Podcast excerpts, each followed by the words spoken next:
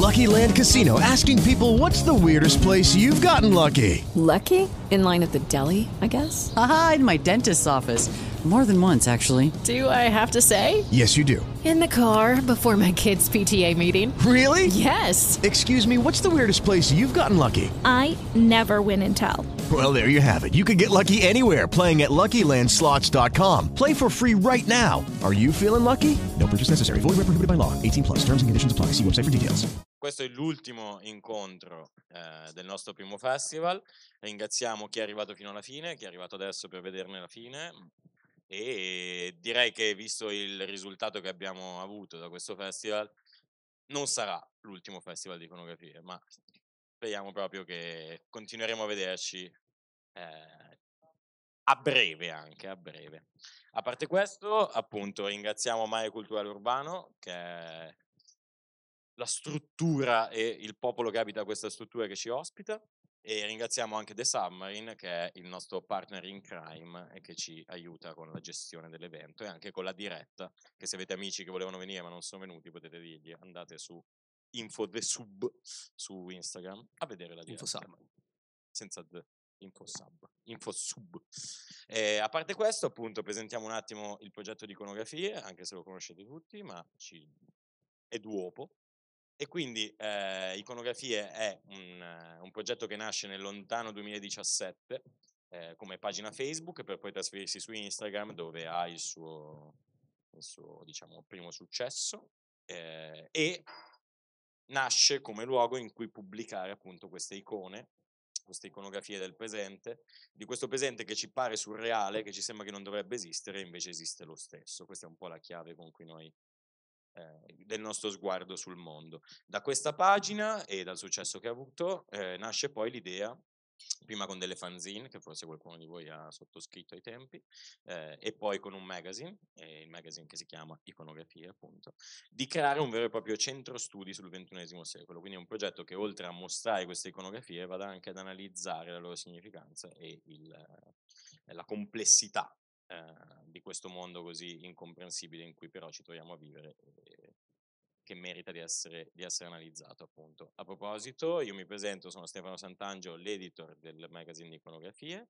Eh, a questo proposito sempre vi ricordo che al banchetto all'ingresso, appena entrate a destra e da qui alle vostre spalle, eh, presente, eh, sono presenti i numeri arretrati della nostra rivista, mi dicono che rivista, il secondo numero della rivista Quattro Ruote è andato tutto esaurito e quelle erano letteralmente le ultime copie esistenti, quindi ciccia, però potete ancora acquistare il primo numero, che poi a livello a valore collezionistico forse ha anche una, una rilevanza maggiore. Eh, sono presenti anche le magliette, come questa, bellissime, le magliette anti-ban, con un QR code in cui potete accedere a una, a una pagina speciale in cui sono presenti materiali esclusivi e, e foto.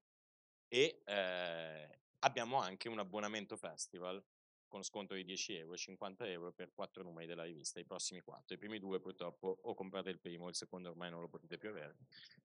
E inoltre è presente la fanzine La Cosa, che otterrete con un acquisto qualsiasi tra i precedenti. Adesso io mi sono dilungato perché volevo far venire le persone a sedersi, ma procediamo appunto a presentare il panel che inizierà ora. Eh, il titolo è Italia 2010-2021, autoritratto di un paese. Eh, modera Sebastian Mendinelli di The Submarine, il nostro partner. Non, non Sebastian The Submarine. Ma anche se volete. Vabbè, noi siamo poliamorosi. Non è un problema. Eh, abbiamo anche Alice Olivieri che interverrà. Eh, Alice che è una giornalista che lavora principalmente con The Vision, ma che è anche autrice per la TV e che sta per pubblicare un libro di cui magari poi ci, ci darà qualche sneak peek. E poi abbiamo anche... Forse non si poteva dire, ma ormai è stato detto. Non sta per pubblicare un libro, di cui non ci darà. E poi abbiamo Fabrizio Luisi, che oltre ad essere docente eh, di comunicazione eh, allo Yulman, giusto? È anche eh, autore di pubblicità, televisione e varie altre cose belle del mondo dello spettacolo. E quindi ci andranno a parlare proprio delle iconografie, delle autorappresentazioni del paese reale. Buona serata e buona, buon panel a tutti. Ciao a tutti, grazie intanto per essere rimasti o per essere arrivati nonostante il tempo di oggi fosse un po' scoraggiante e grazie Alice, grazie Fabrizio anche a voi per essere qua. Ehm, Santa ha già fatto le presentazioni, quindi eh, passo un po' subito al dunque. Allora, il compito di questo ultimo incontro che chiude eh, in bellezza forse, ditelo voi poi dopo, eh, questo festival è un po' difficile perché appunto cerchiamo di fare un autoritratto di quello che è stata e è tuttora l'Italia a cavallo tra i due decenni, quello che si è chiuso nel 2011 e quello che si è appena chiuso, si sta chiudendo con quest'anno nel 2021 non soltanto dal punto di vista politico, ma anche appunto iconografico, quindi a livello di produzione di, di immaginario.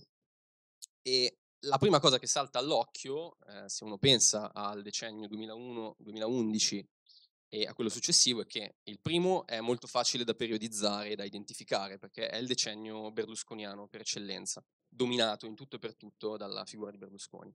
Il secondo decennio, quello che si chiude quest'anno, è molto più complesso. Infatti cominciamo con un'immagine, giusto per eh, esemplificare questo, questo, attrito tra i due decenni. Il primo è la folla eh, che festeggiava in Piazza del Quirinale al momento delle dimissioni di Berlusconi, siamo il 12 novembre 2011, e la seconda è un esempio di una delle tante forme che poi Berlusconi ha assunto nei decenni successivi, in particolare siamo nel 2017 ed era il, il suo rebranding animalista con Michela Brambilla, eh, immagino che ricorderete quel momento.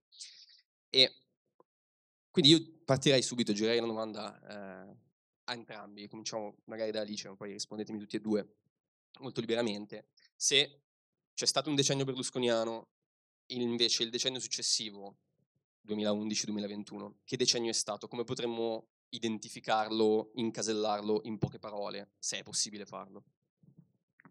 Beh, domanda difficile.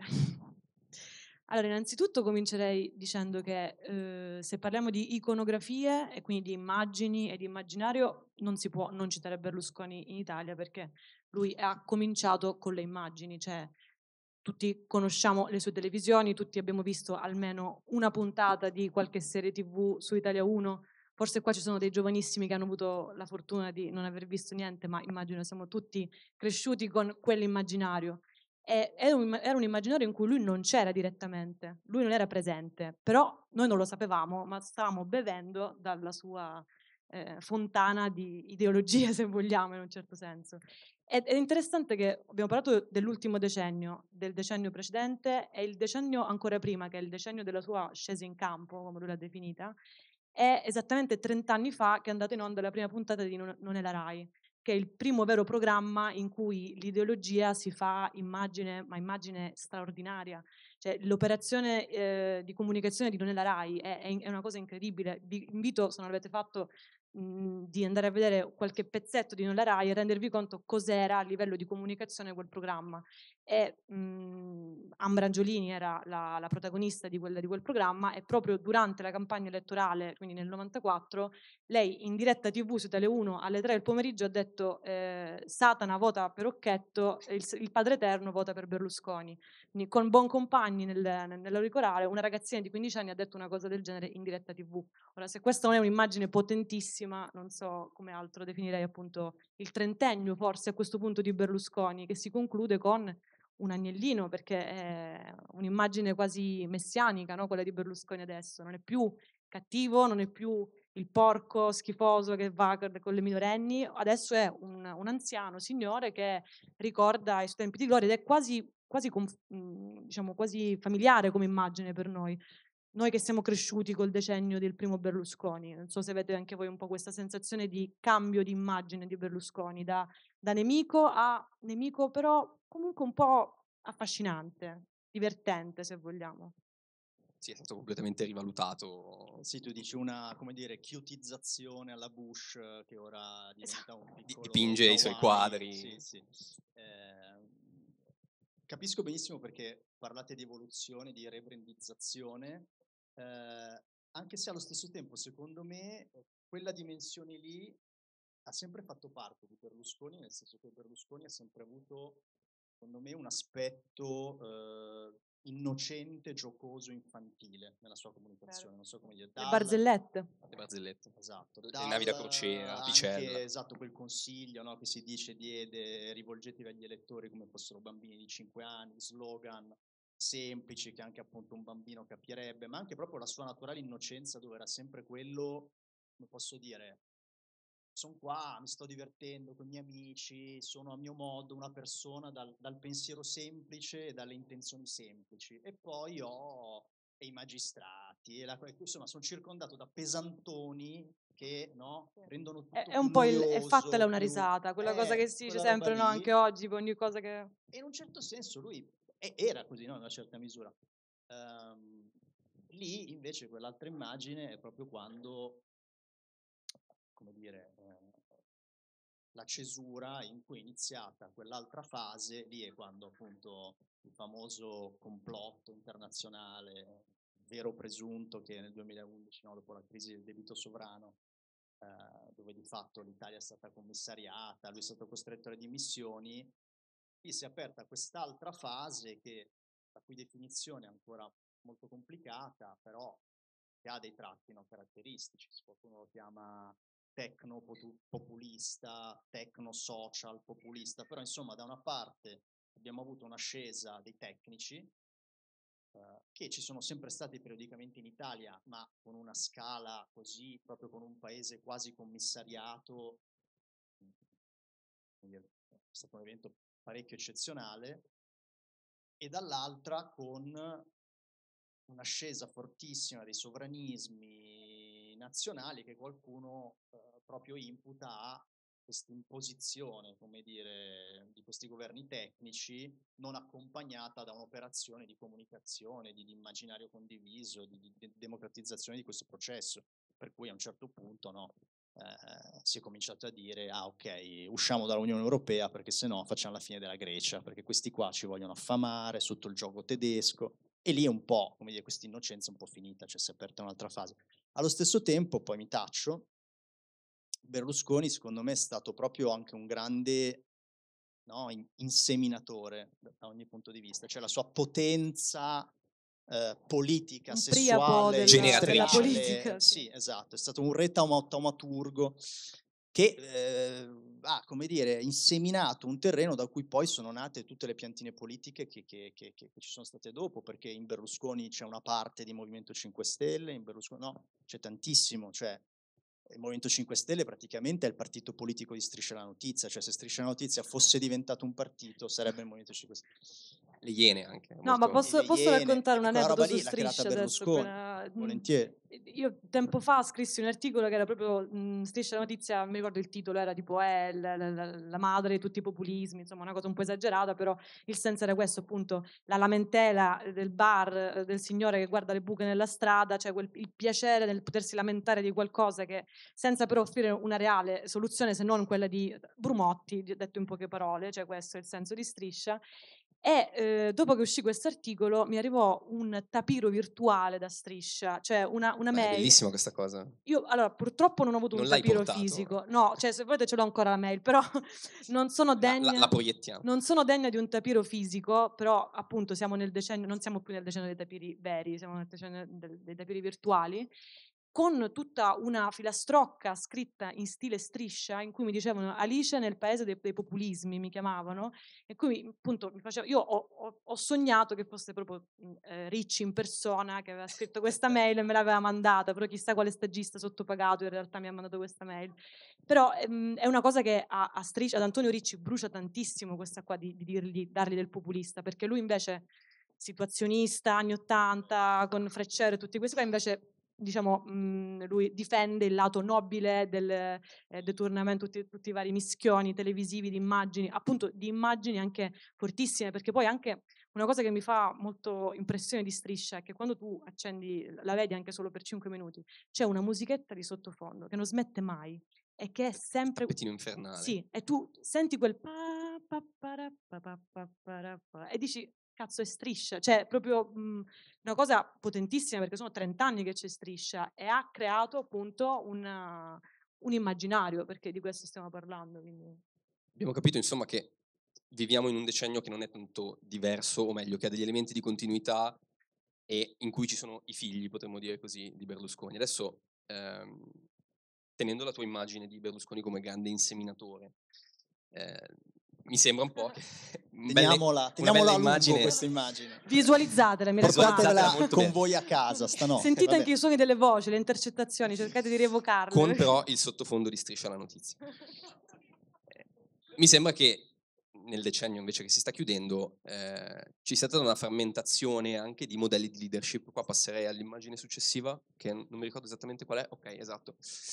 Abbiamo messo insieme tre diversi modelli di, di leader che si sono avuti in un decennio in cui tutto è molto passato, sembra più velocemente. Ci sono state almeno tre parabole eh, la parabola renziana, qui vediamo mm, Renzi e Civati alle origini, questa era la prima Leopolda nel 2010, e c'è stato il governo tecnico di, di- di Monti, che qui era nel suo tentativo anche lui di rebranding eh, umanizzante, quello era il cane con cui è andato a Daria Bignardi, il cane si chiamava Empi, che era un diminutivo di empatia se non sbaglio, perché era proprio un tentativo di umanizzare... eh, Tentativo non proprio tentativo non molto riuscito, infatti anche in termini elettorali non ha pagato moltissimo. E poi invece Bersani, eh, inquadrato da solo alla festa dell'unità che beve la birra, è un'immagine che diventò un meme eh, ante litteram.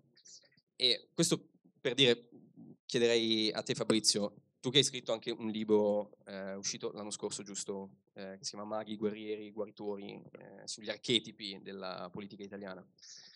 Eh, siamo sempre lì, un decennio dominato da un archetipo eh, che tu identifichi come archetipo del sovrano, che è quello di Berlusconi, eh, poi i suoi figli eh, seguono delle strade un po' diverse, figli più o meno legittimi, perché chiaramente Bersani non potremmo considerarlo un suo figlio, però insomma tutto si frammenta, ci sono dei modelli Ma diversi, infatti- nessuno riesce a emergere però. Certo, ma infatti guarda, mi viene in mente che giustamente si cita sempre Berlusconi perché eh, appunto, come dire, è una figura che spicca in primo piano e quando c'è lui tutti gli altri scompaiono sullo sfondo, ma in realtà quel periodo lì è stato anche il periodo di Prodi, che ha battuto due volte Berlusconi e che era un personaggio comunicativamente altrettanto potente. Il punto è che siccome era di, di un diverso tipo, giustamente chi se ne frega, non ce lo ricordiamo, eccetera. Questo si ricollega a un discorso che poi voglio, fare su Monti, perché Prodi in realtà, con tutti i suoi bofonchiamenti, tutto quello che vi pare, intanto ha incarnato il suo personaggio alla perfezione e non ha mai svirgolato di un millimetro. Cioè lui era il professore, era quel certo tipo di professore, era emiliano ed è stato l'emiliano per antonomasia, è stato il professore per antonomasia, era il professore non quello severo che ti bacchetta, ma comunque quello bonario che poi ti aiuta con la tesi, eccetera, eccetera. Ehm, era sobrio, ma come dire, appunto competente, non, non- non cercava mai di essere ciò che non era, non so come dire, e l'ha sempre fatto alla perfezione. Una, una nemesi Eh, perfetta, dici. Perfetta, perfetta. E infatti anche per quello, non sto dicendo che tutto dipende dalla comunicazione in politica, non è così, ma anche per quello ha vinto e ha vinto anche a livello comunicativo. Eh, Monti, ecco per esempio, a un certo punto ha guadagnato un grandissimo capitale di consenso com- comunicativo, di immaginario, come appunto dopo il serraglio berlusconiano arriva il tecnico serio che non ride mai, eccetera. E suo, eh, la sua identità comunicativa era es- esattamente quella. Quella doveva, dire, portare avanti. Poi a un certo punto ha commesso quello che secondo me è un errore che spesso si commette, cioè ha chiamato il solito l'ennesimo guru, spin doctor dall'America, nel suo caso Axelrod, uno dei 3-4 no, strategist principali che sono stati di Obama, che io non lo so cosa gli ha detto, ma gli deve aver detto qualcosa sulla linea del devi essere più relatable, più caldo, più, Più vicino alla umano. gente, più umano, eccetera. E allora è uscita sta cazzata del cane, che l'ha rovinato, perché a quel punto io È il primo ricordo che, che uno ha di Monti. ormai. sì, ma perché io eh, voglio dire, mi- voto Monti perché proprio è Monti, perché incarnava quella roba lì, uno serio che fa il suo lavoro e invece poi me lo vedo in uno col cane e in uno per terra che gioca con i nipotini come un nonno rincoglionito qualsiasi, ma puoi votare una persona, ma allora, cioè, è una distruzione completa del suo personaggio. Prodi non ha mai fatto sta roba qua. Prodi che va in bici o Prodi che mangia le tagliatelle non è Monti col cane, questo voglio dire, è, una- è completamente diverso. Monti scusa, doveva rimanere serio. Mi e- ricorda questa cosa che stai dicendo una cosa recente, cioè quando Zingaretti ha detto che Barbara D'Urso faceva delle trasmissioni interessanti che dovevamo guardare, no? Era un tentativo goffissimo di Zingaretti di dire ma allora esiste anche il nazional popolare. Chiaramente mh, era una cosa detta da una persona che non ha idea di cosa sia Barbara D'Urso, perché Zingaretti non è mai stato da Barbara D'Urso, a differenza di invece Salvini, Di Maio. Forse abbiamo un'immagine che... Eccoli qua, eh, l'ho chiamato, me lo sono sentita che c'erano loro. E Zingaretti che dice quella cosa è ridicola. Sì, molto.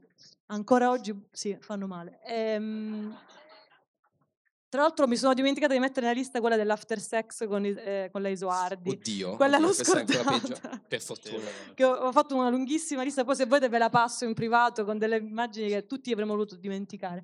No, che Zingaretti che dice quella cosa di Barbara D'Urso, peraltro nel 2020, quando Barbara D'Urso ormai è fallita perché ormai hanno, hanno chiuso i suoi programmi, nel 2018 hanno raggiunto l'apice della- del- di tutto e adesso sono in fase discendente per una serie di motivi anche interni di, di Mediaset. Essere in ritardo sulle cose, una No, cosa che la sinistra ridicolo, cioè sembra veramente il meme dei, dei coso, del signor Barnes vestito da, da ragazzino che dice ehi ragazzi, va?"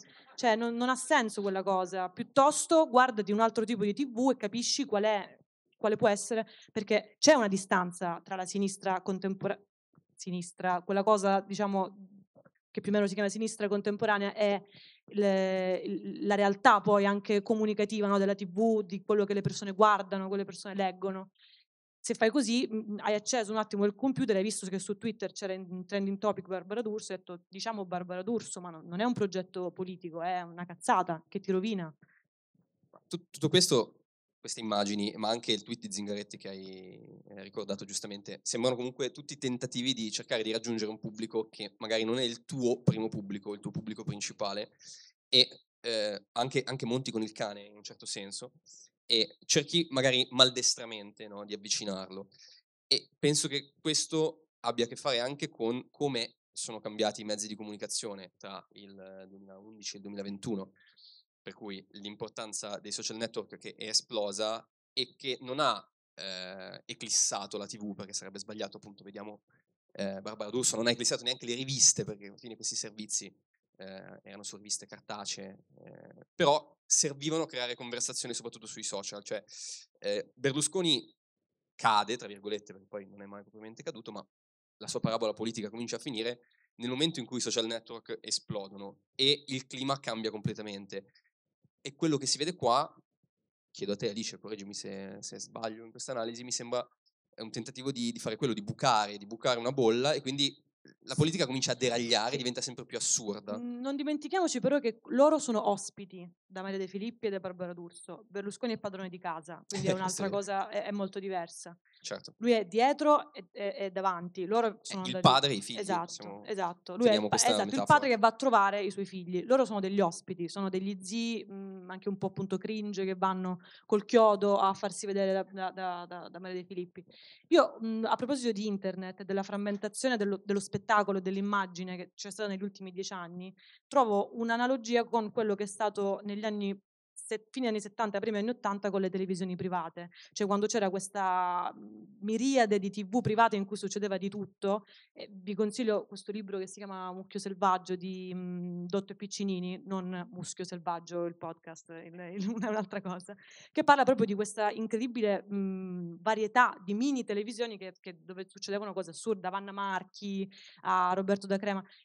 Internet secondo me ricorda un po' quel periodo come, come Anche quelle fase. hanno delle bolle. Sì, certo senso, esatto, dici. perché ognuno aveva la sua TV regionale che, mh, dove succedevano delle cose anche appunto assurde e con i propri profili social di fatto tu hai una tua piccola emittente, cioè tu accen- cioè, apri Instagram di Salvini e sei su TV Tele Salvini perché vedi le cose che il, il suo palinsesto in qualche modo. E questa è una cosa che cambia tantissimo perché il concetto di TV generalista è quello che sta tramontando, cioè il fatto che una trasmissione la vedono milioni di... Io ho visto gli ascolti di Striscia di vent'anni fa, erano 7-8 milioni di persone a sera. Ora sono 2-3 milioni di persone a sera, cioè sono delle cifre... mh, Ah, ci Scusa, no, non volevo, non volevo interromperti. Fini- finisci. No, no, quella- quindi appunto mh, trovo appunto questa, questa similitudine tra, tra due fasi di gran- chissà come sarà poi dopo, tra, tra altri dieci anni, chissà se si imporranno degli altri grandi emittenti eh, che in un certo senso già ci sono, perché con tutti i vari Netflix, eh, ci- in un certo senso c'è questa... Esatto, infatti, guarda, proprio che citi Netflix, volevo proprio ricollegarmi lì, nel senso che a contribuire a questo, non so come dire, sensazione di ormai patetica impotenza della politica, cioè nel senso di, sempre di più no, una performatività quasi che ti fa tenerezza, non so come, come dire, ok, non hai il potere di fare effettivamente nulla e quindi metti, metti in scena questo spettacolo. Per me ti sono anche grato e se, se, se mi di- fai divertire ti voto anche, ma... Qui, qui ci sono degli esempi di spettacolarità, forse il Movimento 5 Stelle ha esatto. portato al, ma- È al proprio che, come dire, veniamo da anni in cui la politica aveva un minimo di agency ancora e Berlusconi comunque era anche un, un attore economico importantissimo di questo, quindi aveva agency, non so come dire, Berlusconi al governo era anche il Berlusconi imprenditore, muoveva, aveva potere, no? con la P maiuscola. Ora siamo un po' in un'era tra social network, piattaforme over the top, Netflix, eccetera, in cui l'agenda è dettata non più neanche da Striscia la Notizia, ma da il nuovo documentario che esce su Netflix.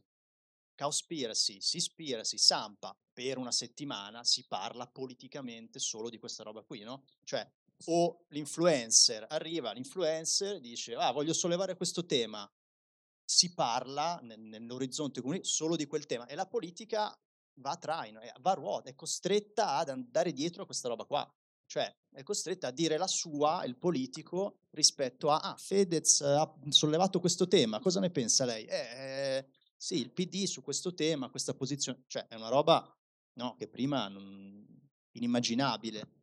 E quindi poi hai anche quelle- quei tentativi un po' goffi di recuperare terreno, di andare dove credi che siano le persone, insomma, eccetera. Eccoci. Questa è la più- mia slide preferita, Esatto. grazie. Adoro che le hai messe tutte assieme perché si, si parlano, si parlano tra Allora, di loro.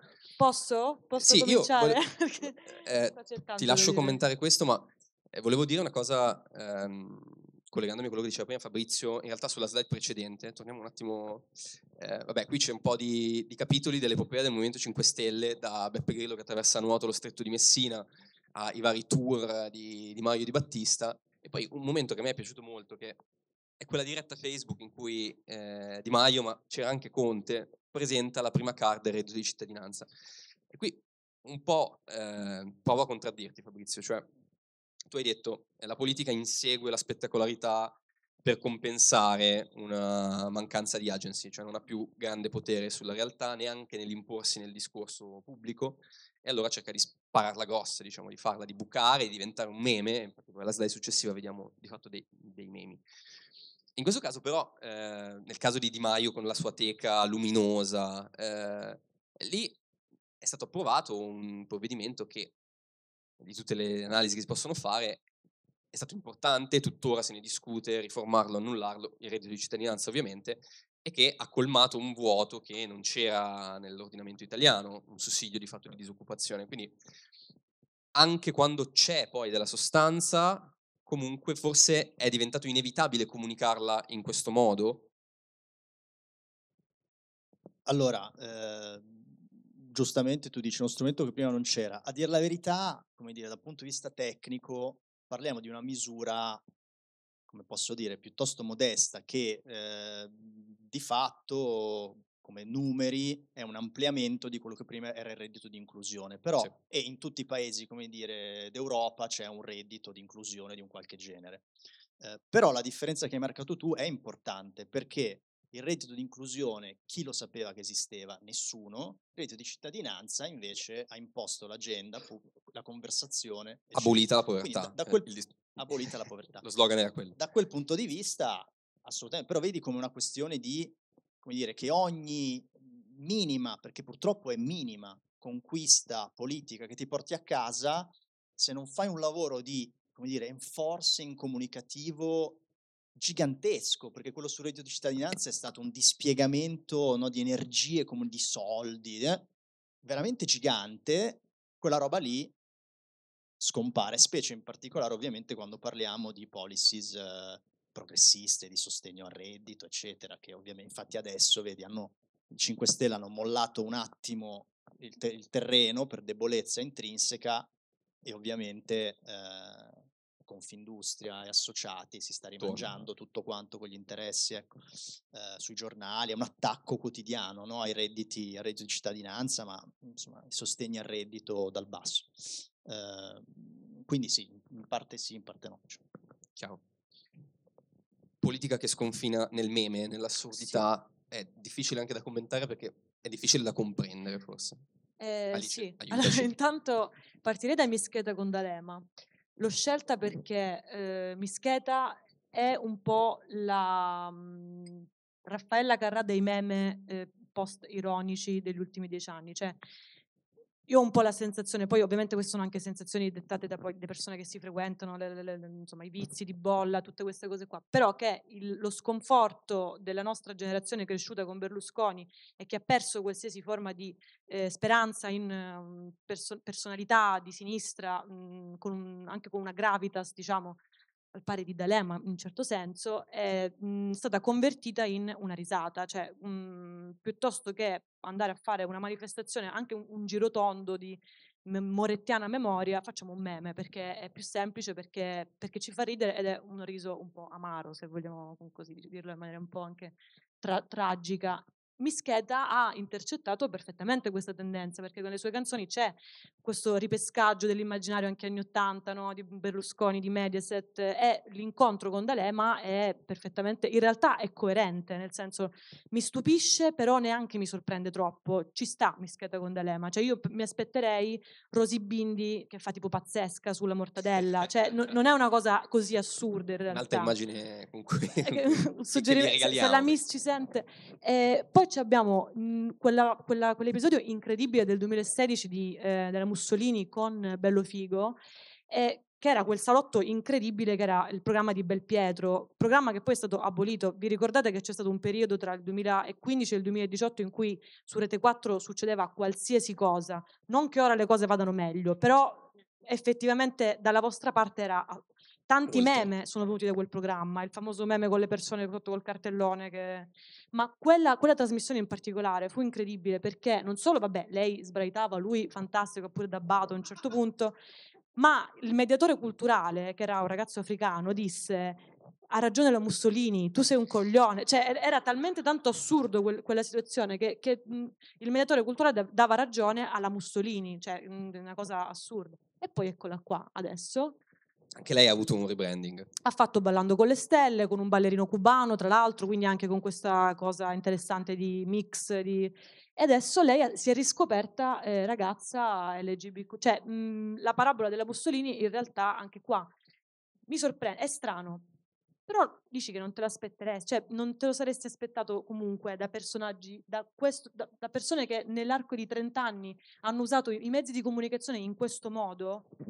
Ma quindi dici, cioè, è un passaggio sincero o è No, no, no. uno studio di mercato? È uno studio perfettamente appunto coerente con i tempi che corrono, cioè non, non- non mi stupisce troppo, mi diverte, mi sorprende, però non, ehm, non mi sembra che sia eh, in contrasto con lo spirito del tempo. Cioè, non so se. mm, Assolutamente, a me fa, fa- su- suscita al- al- anche altre riflessioni sulla fatica oggi di essere un personaggio politico. Essere seri, soprattutto. Essere seri, essere comunque sempre gli stessi, essere sempre nel personaggio, non so, è davvero è come essere nel Grande Fratello tutto per, per mesi, anni, non, non uscire mai dalla casa, e anche perché noi siamo piuttosto severo come, siamo severo come pubblico, siamo un pubblico severo, esigente, cioè nel senso se il personaggio viene tradito, non, non ci intrattiene a sufficienza, mm, via avanti il prossimo, nel senso molto rapida il ciclo, rapido il ciclo di vita di un personaggio politico. Per cui ogni tanto vedi anche questi personaggi che cambiano, Delle eh, fiammate. sono un po', sì, sono un po', se vuoi, insomma, si ricollegano anche con la dimensione umana, ehm, per quanto sui generis. ecco. E, Questo è un, è un altro capitolo che dobbiamo affrontare. Proposito di... eh, tipo la Meloni spigne, lei spinge da anni con un'intensità che io professionalmente, come dire, ne sono ammirato e non, non so come fa a stare dentro questo personaggio pur con qualche deviazione temporanea, eh, però non mi sorprende il fatto che lei ora stia egemonizzando completamente la sua area a spese di Salvini che invece ha fatto degli errori ultimamente importanti. Insomma, io non scendo nel politico dritto per dritto, ma dal punto di vista comunicativo, la sua svolta a un certo punto, ve lo ricorderete, giacca e cravatta e occhiale, a un certo punto no, è Sì, passato sì, dalla no, felpa aveva anche il... non cravatta, aveva la giacca con la toppa, Con la toppa, sì. ah, e il dolce vita. cioè, gli- occhiali sì, sì, sì. tartarugati, Cioè, sì. Gli io- occhialetti alla Gramsci di Boris. Sì, anche lì so- qualcuno gli aveva detto... qualcuno, però come dire, non so se è stato Giorgetti, la, la, la, Confindustriale della Lega che gli ha detto "Zzo, fai, basta, adesso ci stiamo inimicando Bastantella. industriali, esatto. Posso Fatto aggiungere una cosa a proposito della Nutella che Declino, mi era venuta certo. in mente, piccola parentesi su Salvini e, e chiedo conferma. Io ho notato questa cosa che Salvini come Berlusconi, cioè Salvini ha preso tantissimo secondo me da Berlusconi a livello di comunicazione d'immagine, la famiglia, il padre bello panzone comunque che Ehm, lui ha sostituito le donne con il cibo, cioè quello che per Berlusconi erano le- la- l'appetito sessuale, con Salvini è diventato l'appetito invece proprio mm, nel È senso... sì. Se Ci seguiamo quel aspettiamo, sì, percorso, cioè, sem- immagini sempre più belle. sì. Quello che emerge un po' da quello che stiamo dicendo è che la bussola è un po' impazzita, mi sembra di capire. E Giorgia Meloni l'abbiamo messa anche, cioè l'ho messa dopo quelle immagini del- di, di Alessandro Mussolini, oltre che per contiguità politica, perché mi sembra, come dici tu, è molto perseverante, ma riesce anche a stare nei due mondi, cioè riesce a essere un personaggio trash, eh, a capitalizzare sui propri meme che vengono fatti magari per deriderla. Io sono Giorgia, cioè che diventa prima uno spotto, un tormentone, poi il titolo del suo libro in cima alle classifiche, credo tuttora, è una cosa sconvolgente, non so chi lo compri, ma tante persone evidentemente lo fanno. E eh, allo stesso tempo eh, donna, madre, guerriera eh, per eccellenza, che quindi cerca di prendere il posto del guerriero ormai sbandato, sbiadito di Salvini, penalizzato moltissimo anche dal fatto che sta dentro un governo che è un po' né carne né pesce, che tiene dentro un po' tutti. E poi anche questo, Meloni Chan, questa è un- una grafica che eh, lei stessa ha condiviso sui propri social qualche anno fa, questa foto sul drago, che poi in realtà è molto coerente con il suo personaggio, perché Giorgia Meloni in realtà è una nerd. Sì, lei, lei flirta col mondo di mondo destra, fantasy, de- esatto, fantasy, destra sì, quel esoterica. celtico, tutte quelle cose sì, mm, strane poi, queste- questi sincretismi, diciamo, di immagini appunto. Eh, eh, rispetto a un'Alessandra Mussolini che eh, sembra impazzita, passa da eh, meglio, meglio fascista che frocio, no? era quella la, la cosa che aveva detto in televisione, a paladina dei diritti LGBT. E non so che cosa comunichi, funziona quell'operazione, forse no, invece l'operazione di Giorgia Meloni, che potrebbe sembrare simile, eh, funziona molto bene. Cosa ne pensate? Totalmente, ma perché anche tutti gli gli attacchi che hai citato, gli sfottò, cioè è tutto coerente col suo personaggio, è tutto dentro il suo personaggio, non so come dire. ehm, la sua innocenza, cioè lei è un po' Giovanna d'Arco, non so come dire. Infatti, quando è che ha avuto un attimo di, eh, in realtà vacillato? Quando era incinta. Quando era incinta, il suo personaggio ha vacillato e anche nei sondaggi ha vacillato. Eh, perché è vero che tu hai detto è una madre, sì è vero, è una madre, però se noti lei non esibisce spesso questa cosa. Anche perché invece- non è sposata. Eh, esatto.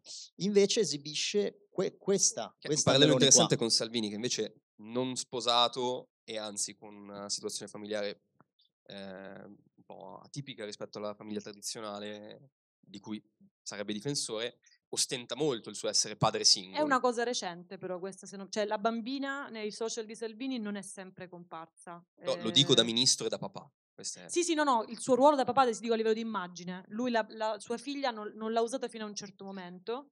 eh, è un po' il dudù di Salvini, la, la- la bambina. Perché, Chiediamo scusa alla figlia di Sì, Salvini, nel che non ha senso- nessuna colpa. Ah, sì, è, povera Mirta, mi pare si chiama. Mirta, sì.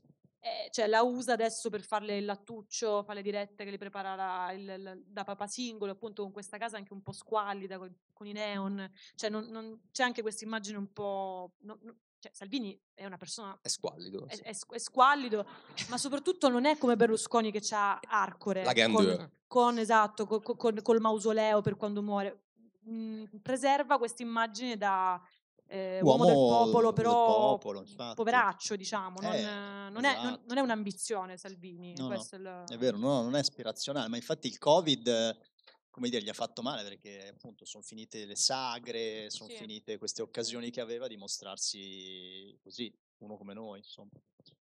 Qui abbiamo un po' di immagini che vanno nella stessa direzione, cioè tentativi un po' memetici o fumettistici in questo caso. Eh, c'è un, un famoso fumetto fatto da Virginia Raggi eh, per presentare questo nuovo regolamento della polizia municipale e questo qua invece è nuovissimo, Le Figu di Maran, non so se l'avete già visto. No, adesso infatti mm, non lo È conoscevo.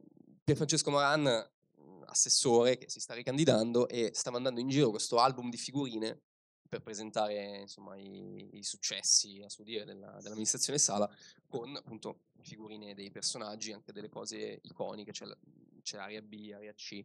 E questa invece è nuovissima, condivisa da Beppe Grillo in persona, che un'immagine di Virginia Raggi come Con la French manicure sul, mm, sullo scudo, tra l'altro. dettaglio notevole, dettaglio notevole.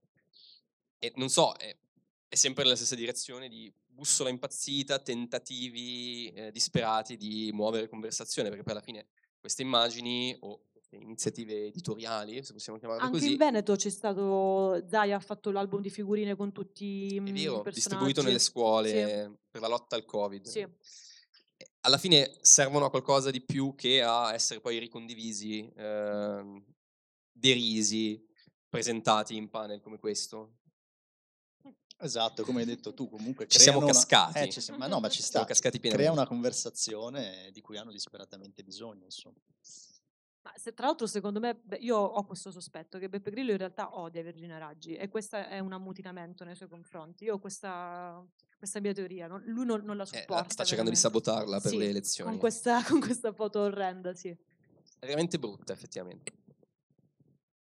È che però è di quel brutto 5 Stelle prima maniera, capito? Di quel Sì, è brutto Cioè, proprio- è proprio block, il logo era 5 Stelle che ha sì, il blog- quell'estetica. Il blog di 5 Stelle giocava Eh, molto su era fotomontaggi di questo Sì, un po' anche, assolutamente anche Micromega brutto. faceva queste, queste illustrazioni così un po', un po' Sì, cheap, E adesso eh, è un po' cheap, continua perché è giusto.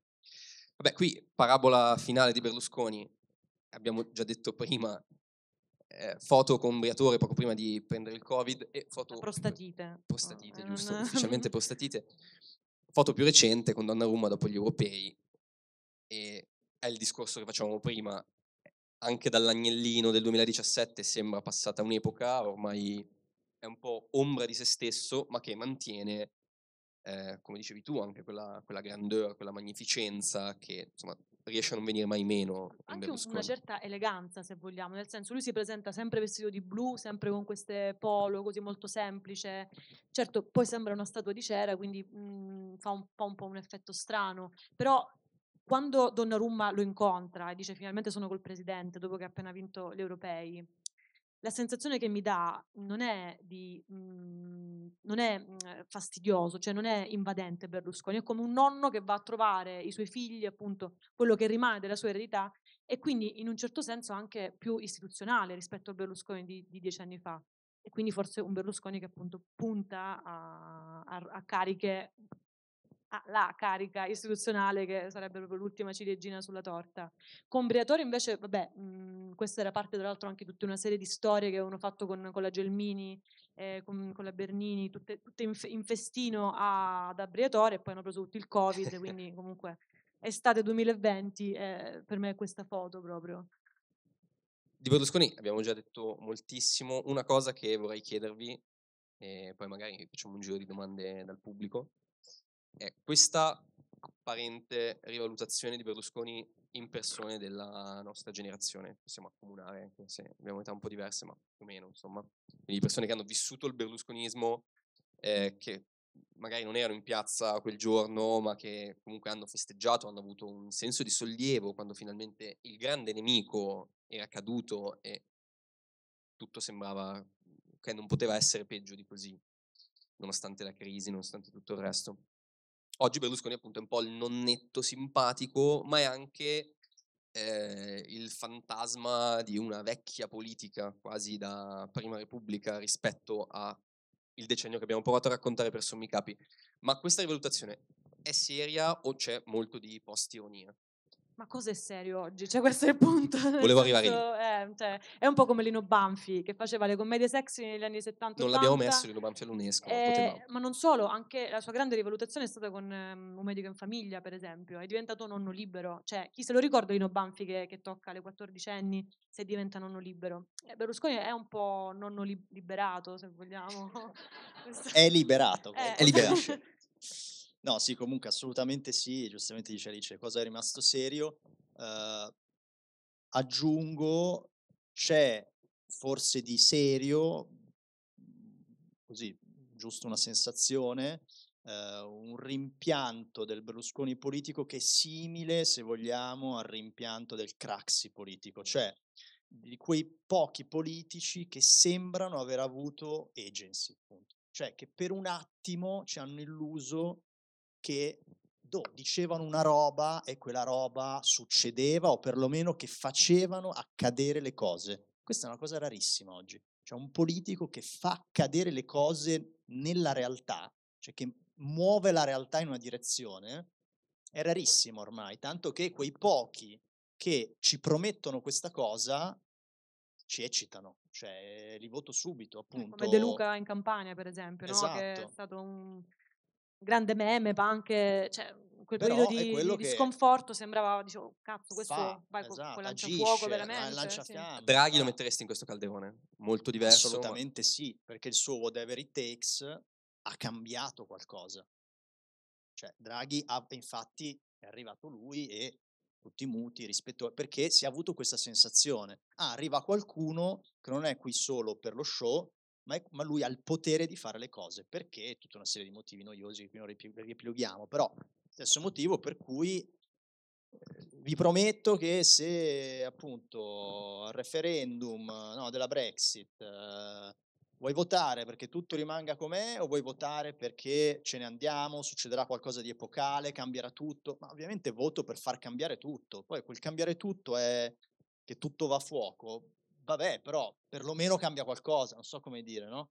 Cioè chiunque in questo scenario politico ci promette un minimo di agency sulla realtà, già subito ci ha un po' conquistati, perché viceversa no, assisti a questo, come posso dire, a questa, questa stagione infinita di serie tv in cui i personaggi muoiono alla fine di una stagione, la stagione dopo ne arrivano degli altri, e- però hai sempre la sensazione che il potere sia da un'altra parte, non so come, no? che quelli che fanno accadere le cose siano altrove. E c'è chi dice, ah, sono i tecnici, il complotto, e allora il sovranismo, cioè si porta dietro poi tutto quanto, ma... eh, e poi arrivi al referendum, eccetera, dove appena no, sperimentiamo un briciolo di agency, ah, oh, facile, con lo speed posso votare per rendere l'eutanasia legale. La ca- Troppo facile adesso votare. Com'è sta cosa che è così facile? No, no, no, va reso più difficile. oh. Democrazia diretta, rischiosissima, derive populiste. Minchia, ma fammi godere un attimo, cioè, fammi provare un brivido di influire per un secondo sulla vita mia. Poi lo so, è più complicato, ecco, però, capito, no? Cioè, siamo affamati di quella roba lì. E appena c'è una politica che ce lo promette, noi la votiamo. Io chiederei se ci sono delle domande dal pubblico. Possiamo cambiare slide? Sì, andiamo su quella che credo essere l'ultima. No, andiamo pure sull'ultima, che in realtà è meno, meno politica. Infatti volevo però prima fare un giro di domande, poi al massimo ci torniamo. Sono due momenti del, del decennio che si è appena concluso. Uno, le grandi code a Expo 2015 e invece l'opposto, i controlli sulla spiaggia deserta a Rimini durante la prima ondata di, di Covid, con il drone che controllava le persone che prendevano il sole da sole sulla spiaggia. E se qualcuno vuole dire qualcosa, intervenire, laggiù c'è una mano alzata, arriverà un microfono per te.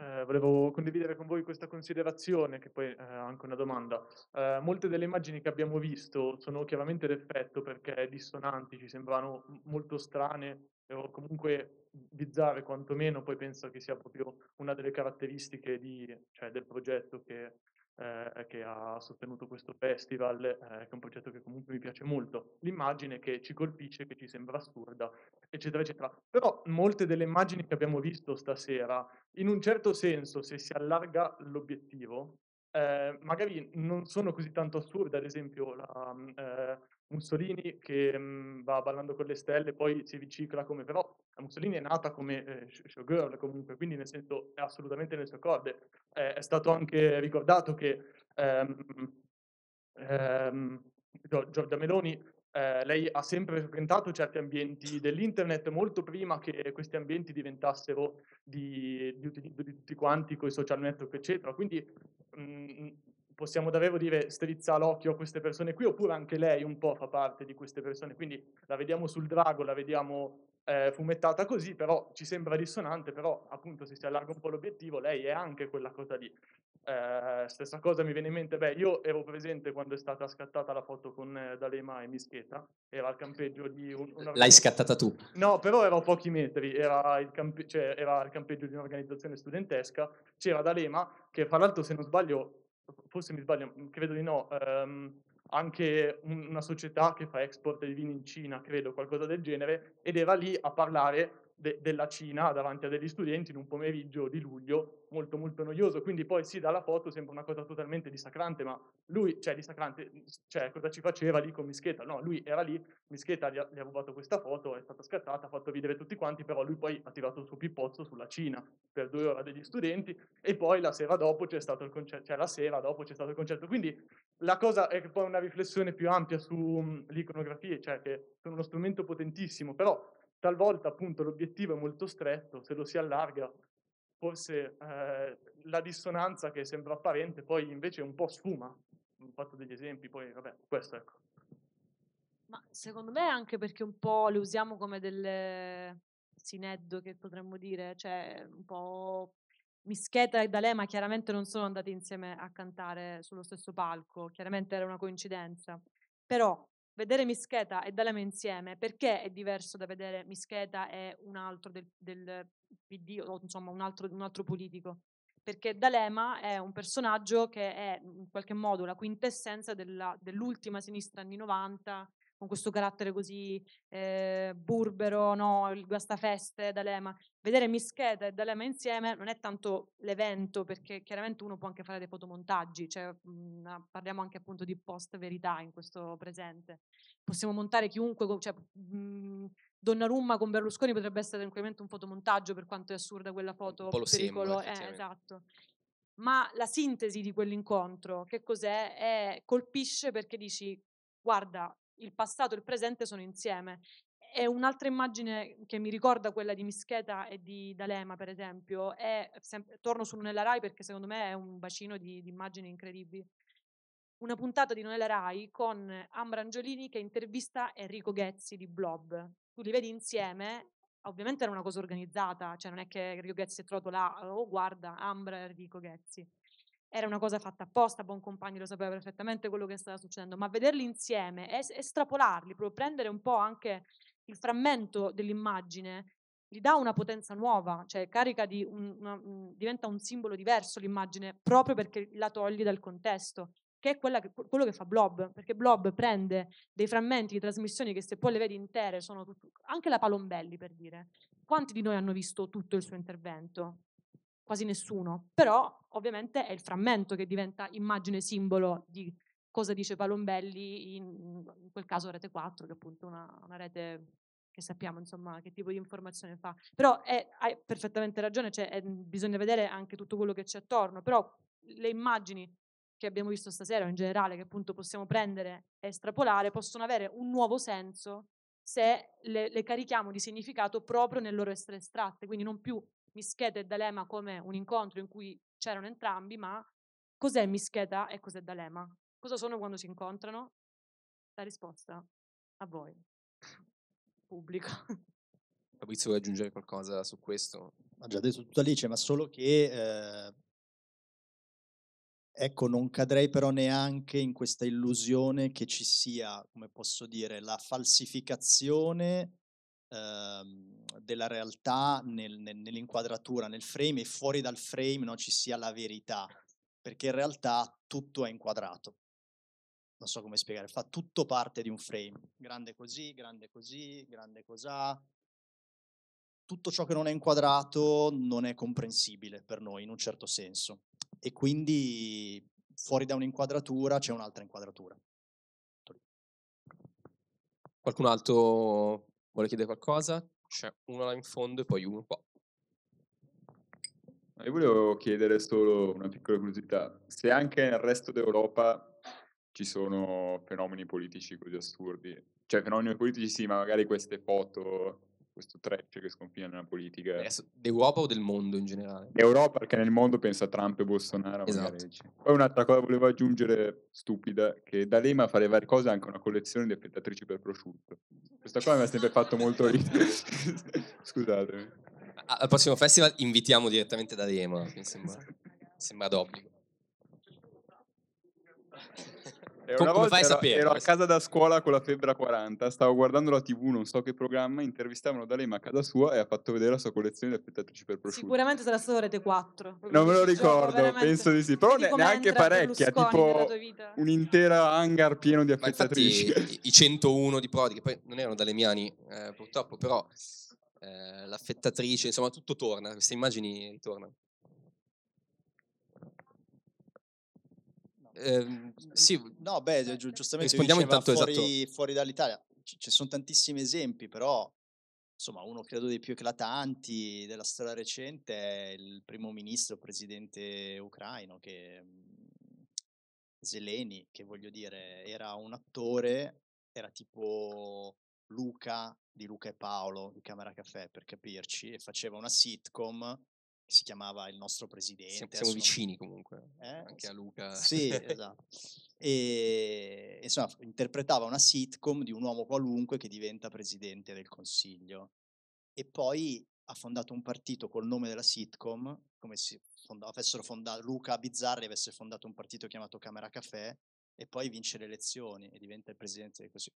Cioè, una roba, un inception Altro- clamoroso. Eh, Ricordo che se non sbaglio la, appunto, questa serie o- mh, finiva con una scena di lui che eh, uccideva i parlamentari, entrava in Parlamento con un mitra e li uccideva. Esatto. Cioè, E lui ha fatto eh, degli spot elettorali riprendendo, quindi è proprio esatto, cioè. sconfinamento di fiction e realtà politica. Oh, un altro episodio recente, eh, a San Pietroburgo, diciamo, la, la fazione putiniana, come dire, ha fatto cambiare nome a due candidati per, eh, all'anagrafe, si, sono cambiati i nomi per chiamarsi come il candidato favorito, che era dell'opposizione, e si sono anche un po' tagliati i capelli per assomigliare, per, per avere nelle schede elettorali tre candidati con lo stesso nome e cognome, facce simili per confondere l'elettorato. Cioè, nel senso, capito, siamo a livelli di, di performance incredibili. Siamo cioè. in buona compagnia, insomma. Penso. Anche in Inghilterra immagino ci siano Eh, un paio di cose. Lui voleva chiedere qualcosa? Sì, volevo chiedere, citando quella che viene in inglese si chiama visual literacy, penso si possa tradurre come alfabetizzazione visuale, quindi la capacità di come dire, comprendere eh, le immagini.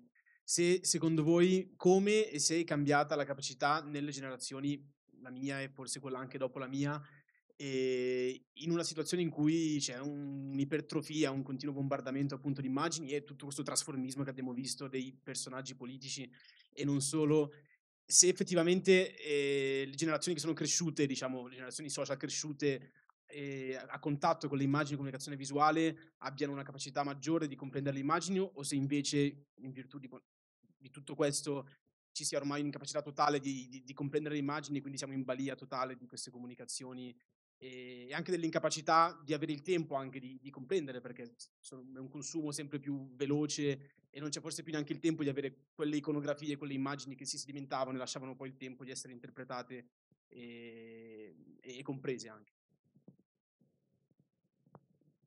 Chi vuole rispondere?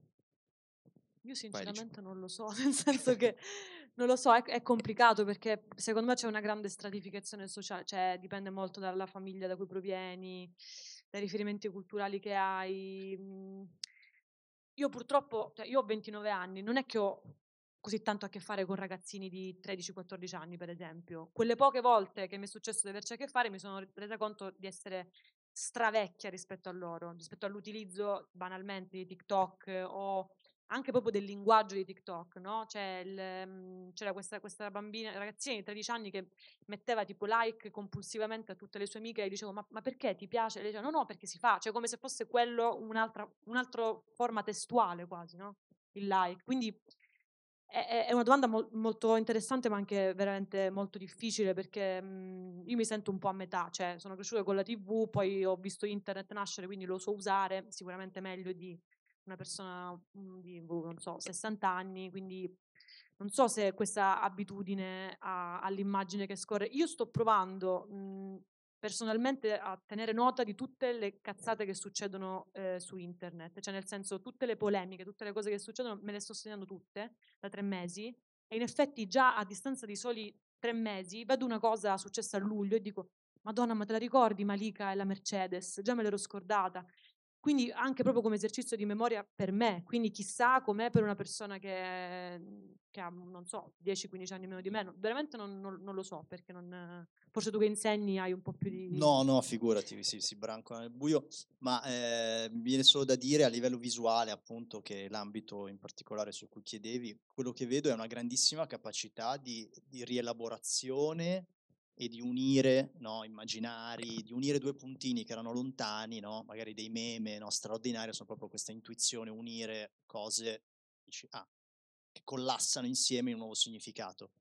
Sulla produzione di nuovi immaginari, invece, io vedo che siamo molto al palo, cioè nel senso che ancora eh, siamo affamati e dipendiamo da chi è in grado di produrre immaginari oggi, che sia l'influencer, che sia la Marvel, che sia il politico che, come dire, emerge proprio perché, ah ecco, ecco uno che è in grado di crearmi un immaginario, di crearmi una storia, che poi io prendo, riciclo, a volte con estrema goffaggine, come io sono Giorgia, che ha citato, che ci siamo divertiti tutti, eh, però eh, c'aveva ragione, que- c'avevano ragione quei noiosoni che in quel periodo dicevano occhio perché guarda che e infatti poi eh, poche settimane dopo Giorgia su Radio 1 che canticchia la canzone poi il libro eccetera eccetera. Ecco quindi da quel punto di vista c'è una grandissima ingenuità invece.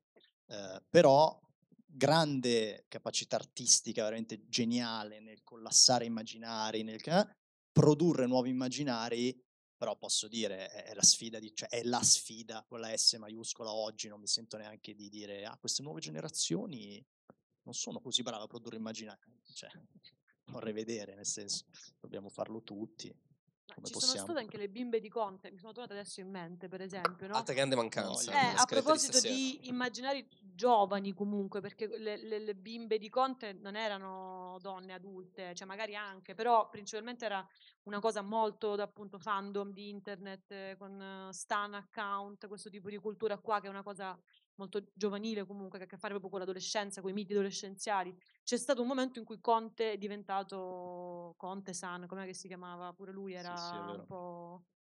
E l'altra cosa anche bella di queste cose è che le puoi eterodirigere fino a un certo punto. Cioè, eh, questo in realtà è consolante. Cioè, tu politico, nella tua strategia, non potrai mai far nascere queste cose. Non so come dire, è goffissimo, è appunto super cringe.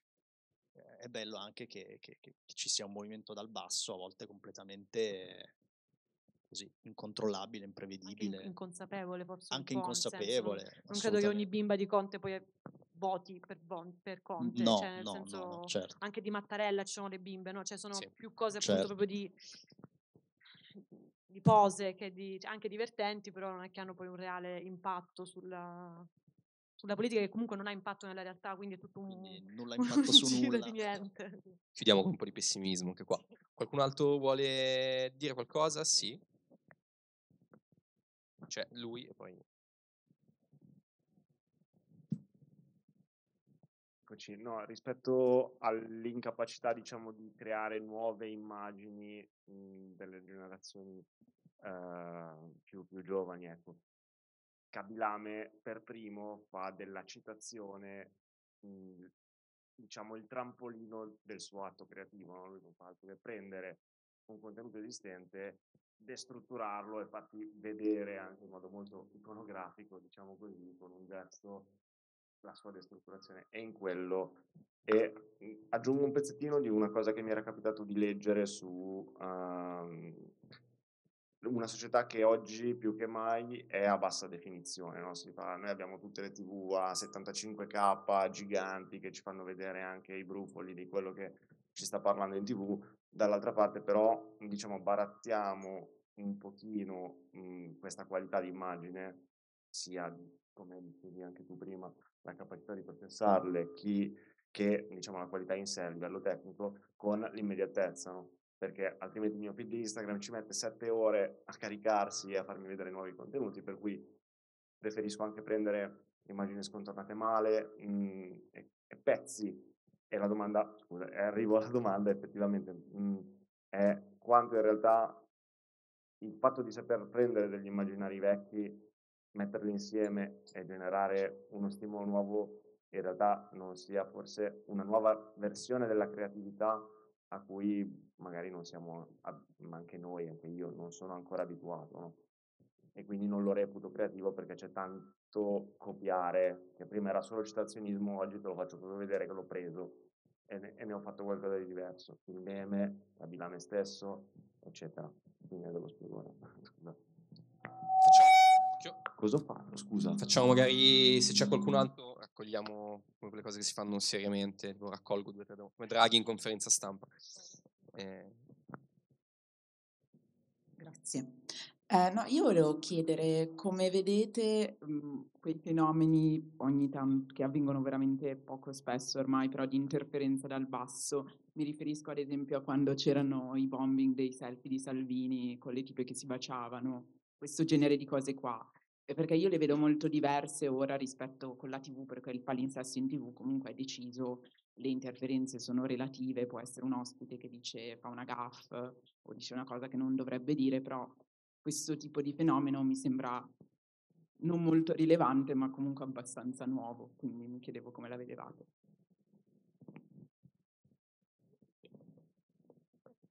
E io invece volevo chiedere, ehm, abbiamo parlato di questo impazzimento dell'immaginario sia in Italia sia in Europa, quindi vabbè poi diverse deviazioni estetiche, trash, camp, kitsch.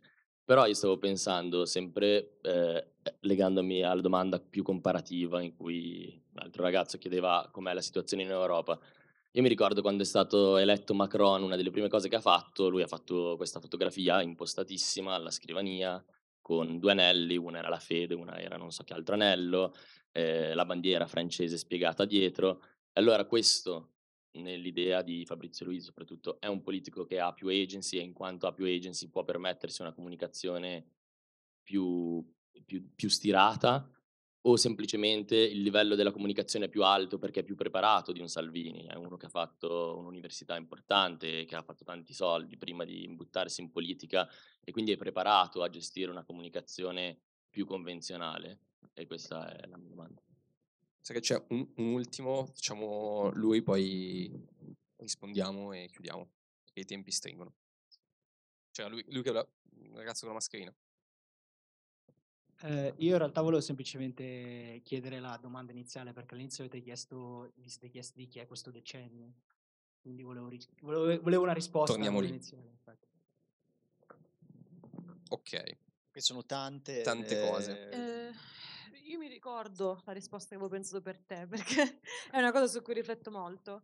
Io penso che siamo in una fase di ecologia, nel senso, così come le fonti sono, stanno esaurendo per insomma, tu, tutto quello che ci riguarda nella vita quotidiana, anche nelle immagini, cioè nella moda, per esempio, nel cinema, siamo in una fase in cui stiamo, abbiamo prodotto talmente tanto negli ultimi, nel Novecento poi, nella seconda parte del Novecento, a livello di immagine, sia di cinema che di musica, cioè i Maneskin, per esempio, tor- cioè, to- riportano una cosa che però appunto come dici tu la capacità di sintetizzare una cosa del passato con, cosa del, mh, con qualcosa del presente che è quello che fa il meme no? che ah, come hai fatto a pensare a quella scena di quel film e metterla per quella situazione è una capacità, quindi è una- un tratto del presente, secondo me.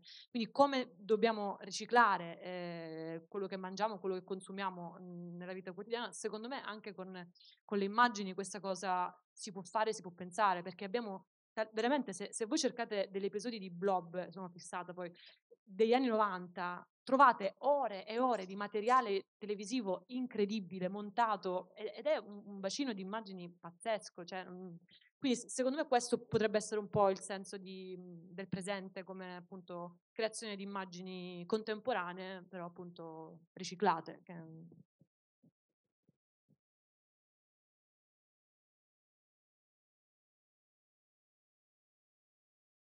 Sì, il fatto è che poi un conto è se hai 15-16 anni e certe cose non le hai vissute, un conto se già ne hai anche 25 e dici ah ma io questo, gli emo li ho già visti e poi sono tornati, no? Però questo succede penso anche un po' a cadenza regolare con, con tutti i fenomeni pop. Sì, ma parto anch'io da questo. eh, Io cioè, sicuramente riconosco una grandissima creatività no, in questa capacità di assemblare, collassare, unire, eh, rigenerare, rimediare. Però se faccio qualche passo indietro, comunque non posso fare a meno di osservare come eh, a tutti i livelli della nostra cultura, della nostra società, io assisto a una- un grado di innovazione miserevole, patetico. Sinceramente, cioè, io penso che se uno guarda la storia con un po' di distanza e pensa alle innovazioni tecnologiche culturali che ci sono state dal, che ne so, 1850 al 1950 o dal, prendiamo i 100 anni che vi pare, ma insomma abbiamo fatto cose incredibili come um- umanità, non so come spiegare. Adesso io ho un po' questa sensazione che, a parte internet, a parte i social network, perché è gigantesco, dirimente, è stato il decennio di cosa? Dei social network probabilmente, ok? Di nessun politico. Però a parte questo, boh, nel senso c'è l'iPhone 12 e dopo c'è l'iPhone 13 e dopo l'iPhone 14 e dopo... E dove sono finiti i viaggi nello spazio, le macchine volanti, Star Trek? ro- Cioè nel senso quello era un futuro legittimo per qualcuno di cento anni fa, non so come spiegarlo. Oggi ci siamo ancora, siamo ancora quasi alla stessa distanza. Ancora per andare nello spazio dobbiamo dipendere da due scoppiati miliardari, cioè, ma ancora lì stiamo, come umani. Ma davvero? Cioè, è deprimente, sinceramente. Cioè, per cui non è una questione de- dei giovani che non riescono, è proprio come società. Cioè, mh, finché non cambiano i modi di produzione, non cambia la... non so, mi sembra che siamo qui, no? Che ci esaltiamo per veramente piccoli avanzamenti di pochi centimetri. Allora come puoi giustamente imputare una mancanza di immaginario? È ovvio che siamo sempre lì al reboot, al remake, al prequel, allo spin-off, eh, perché come società siamo lì. Ehm, infatti, come dire, grandi speranze personalmente in eh, Fridays for Future, insomma, e affini, cioè in generale mh, mobilitazioni concrete, reali, che allo stesso tempo stanno producendo immaginario, con estrema fatica, però lo stanno facendo. Ehm, Lei chiedeva delle interferenze, quindi il- chiaro, il, diciamo, ingrana- le il nell'ingranaggio, delle- diciamo, esatto.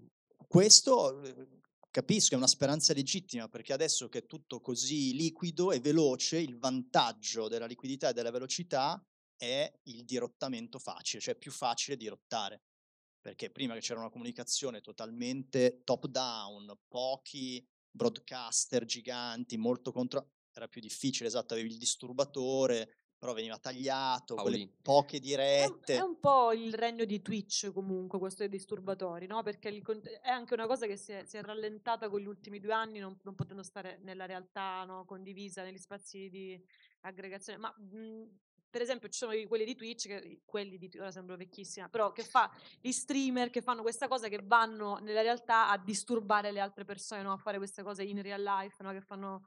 eh, è un po', è un po' il- il- la prosecuzione del disturbatore al telegiornale, però col proprio canale, perché anche qua ognuno è broadcaster di se stesso. stesso. sì. Eh sì. Macron, E, mh, su Macron, dal mio punto d'osservazione, eh, la comunicazione di Macron, come dire, è efficace tanto quanto la comunicazione di Salvini prima, prima maniera, ma perché incarnavano due personaggi diversi, per cui Macron è sempre stato il delfino, il sovrano, il giovane rampollo, come dire, il re, è sempre stato un sovrano Macron, sempre. Eh, infatti no, quest'aria, anche quando era giovane, era un po' già nato vecchio, cioè era già vecchio, era già re, non so come spiegare. Per cui giustamente tu fai tutta una, una, una comunicazione così, incarni quel personaggio eh, e, e, la foto giustamente te la fai regale, no? assiso sul trono, eccetera. Um, quindi ecco, per me, mhmm, devo dire, in quei casi non è una contrapposizione tra tradizione e innovazione, ma sono entrambe comunicazioni efficaci. Eh, l'innovazione è quei politici che sanno fare questo tipo di comunicazione efficace, cioè padroneggiano narrativamente questo discorso qui, cioè hanno capito che eh, la politica è prima di tutto performance, ok? E poi governance e quindi come dire, ci ragionano sopra su questa roba qui. Oppure sono dei talenti naturali e hanno bisogno solo di qualche consiglio, perché appunto hai voglia di prendere gli spin doctor di Obama, se c'hai Obama.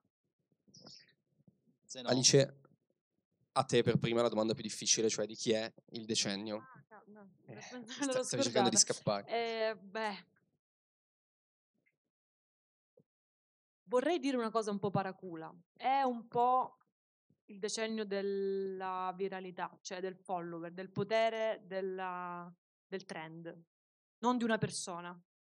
Non riesco a vedere una persona, riesco a vedere dei trend che, che, che trainano un po' tutte le altre cose, ma così come non vedo il leader positivo, non vedo neanche un vero e proprio leader negativo in carne e ossa, cioè il nemico è gigante, è in, non, non, riesco a dargli una circoscrizione, no? cioè, quindi secondo me è il decennio della, del trend, della, della viralità, non, non, ti so dire un nome, perché cambiano poi, ti potrei dire Fedez, ti potrei dire Salvini, cioè, tra un mese magari non è più lui, quindi come...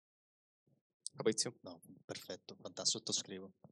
Dell'influencer, diciamo, del Eh, trend, esatto, assolutamente. Sì, sì. Noi dobbiamo chiudere e grazie a tutti per essere stati qui fino a quest'ora. Grazie, Grazie. davvero. Grazie a tutti. Lascio la parola a Santa che fa i saluti. Fa i saluti finali. In questo finale un po' gaddiano, questo uomero che non si è dipanato. Non si è dipanato. Quindi ci- chiederemo al prossimo festival quale di chi sarà il prossimo decennio, ma per il momento chiudiamo appunto questo primo festival di iconografie e speriamo che vi sia piaciuto, speriamo che abbiate seguito più eventi possibile, se non li avete seguiti li renderemo disponibili in futuro, in ogni caso sono stati trasmessi dalla pagina di Submine. A parte questo è il momento dei ringraziamenti, quindi oltre a ringraziare eh, i nostri ultimi relatori, diciamo, quindi Alice, Fabrizio e Sebastian ovviamente, eh, bisogna ringraziare in primo luogo Mare Culturale Urbano che ci ha permesso di dare un luogo fisico a questo festival. Purtroppo non conosco i nomi di tutti i collaboratori di Mare, eh, sì. vabbè, non li citiamo, ringraziamo Lucilla Andrea sicuramente, di cui mi ricordo il nome, ma non vorrei, non vorrei fare quello che ricorda solo i capi, quindi volevo ringraziare anche, eh, anche chi materialmente ha contribuito a rendere possibile tutto questo. E quindi ringrazio anche Submarine eh, che ci ha aiutato in una maniera per cui noi poveri tre di iconografia non saremmo assolutamente riusciti a gestire tutto questo. Ringrazio quindi Sebastian, ringrazio Alessandro Massone che non c'è, ringrazio Stefano Colombo, ringrazio poi Elena, che sta, Elena da lì che sta facendo le foto per noi, ringrazio Francesca Motta, ringrazio Sono i titoli di coda questi che, Sono i titoli di scorrono. coda, mi sembrava carino, no? Fare il titolo di coda. E soprattutto io volevo chiamare sul palco gli altri due membri di iconografie e soprattutto Giorgio che purtroppo finora non è ancora salito su questo palco. Quindi Mattia Salvia che lo conoscete tutti anche perché ha moderato vari incontri e Giorgio che adesso arriva. Eh, vabbè, io sono Stefano Sant'Angelo. Io vorrei ringraziare tutti i... Tu sei sopra il cavo? No, non sei tu. vorrei ringraziare tutti i relatori che abbiamo avuto, quindi a partire da Gabriele Michalizzi, Valentina Tanni, eh, li ricordo tutti, Daniele Raineri, Cecilia Sala, eh, Leonardo Bianchi, Nadisha Oyangoda, eh, Martina Cera, eh, Stefano Azzarà, ovviamente, che è stato un po' il grande ospite, e poi Raffaele Alberto Ventura, Enrico Pizzianti, Paolo Mossetti, Luca Misculin e i cui presenti già ringraziati e poi grazie a tutti voi che siete venuti. Lucky Land Casino asking people what's the weirdest place you've gotten lucky? Lucky? In line at the deli, I guess? Aha, in my dentist's office. More than once, actually. Do I have to say? Yes, you do. In the car before my kids' PTA meeting. Really? Yes. Excuse me, what's the weirdest place you've gotten lucky? I never win and tell. Well, there you have it. You can get lucky anywhere playing at LuckyLandSlots.com. Play for free right now. Are you feeling lucky? No purchase necessary. Void where prohibited by law. 18 plus. Terms and conditions apply. See website for details.